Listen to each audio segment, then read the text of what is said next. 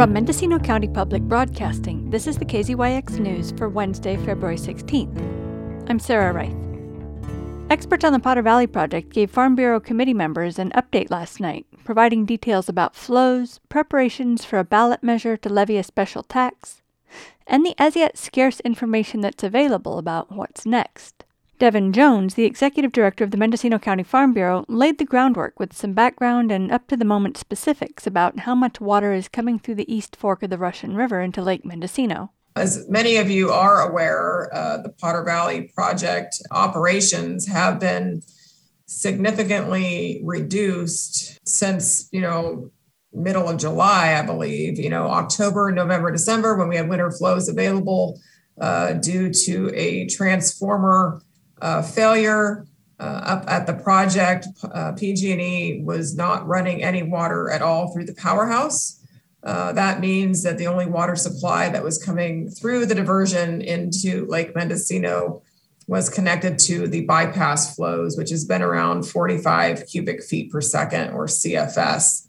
You know, five cubic feet per second is for uh, livestock water in Potter Valley. Uh, and then there's a 35 CFS requirement into the east branch of the Russian River uh, with a 5 CFS buffer, roughly.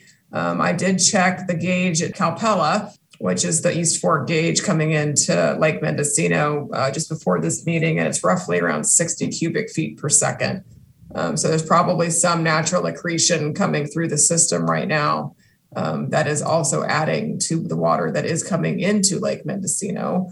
Uh, but this is a substantial reduction of what we would normally see uh, during winter months being diverted, you know, for power production uh, coming into the East Fork of the Russian River. PG&E still owns and operates the hydropower plant and system of dams and reservoirs that divert water from the Eel into the Russian River.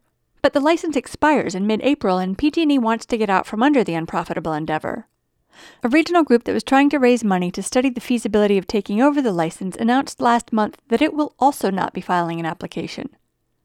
The Federal Energy Regulatory Commission is expected to lay out the parameters of what's likely to be a decommissioning process once the current license expires.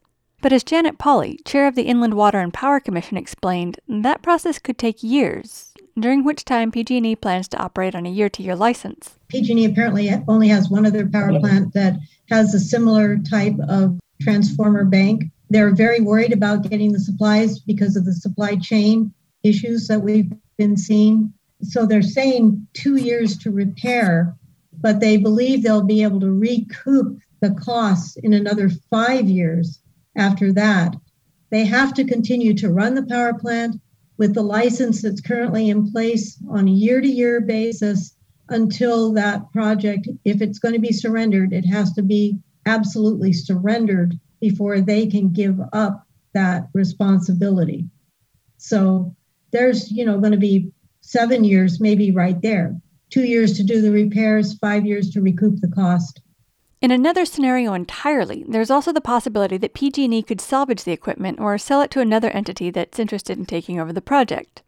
However, no one other than the regional consortium of local governments and the environmental nonprofit California Trout expressed an interest when PG&E announced it wanted to offload the infrastructure.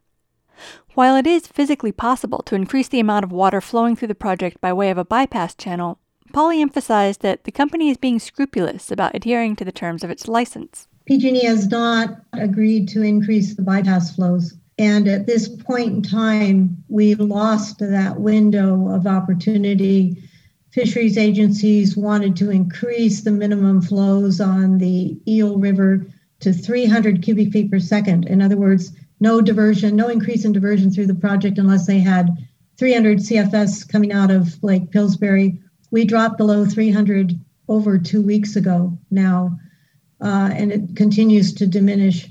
PG&E is not willing to do something that's not currently allowed in their license. Pauli added that there was public pressure too. About 30 letters came in, half of them urging PG&E to increase the flows and the other half arguing against it.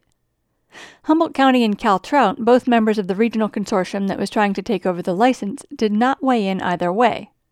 While many parties regard the removal of Scott Dam in Lake County as a given, the Lake Pillsbury Alliance is prepared to fight for the continuing existence of the lake behind the dam, arguing that it's key to putting out fires in the region.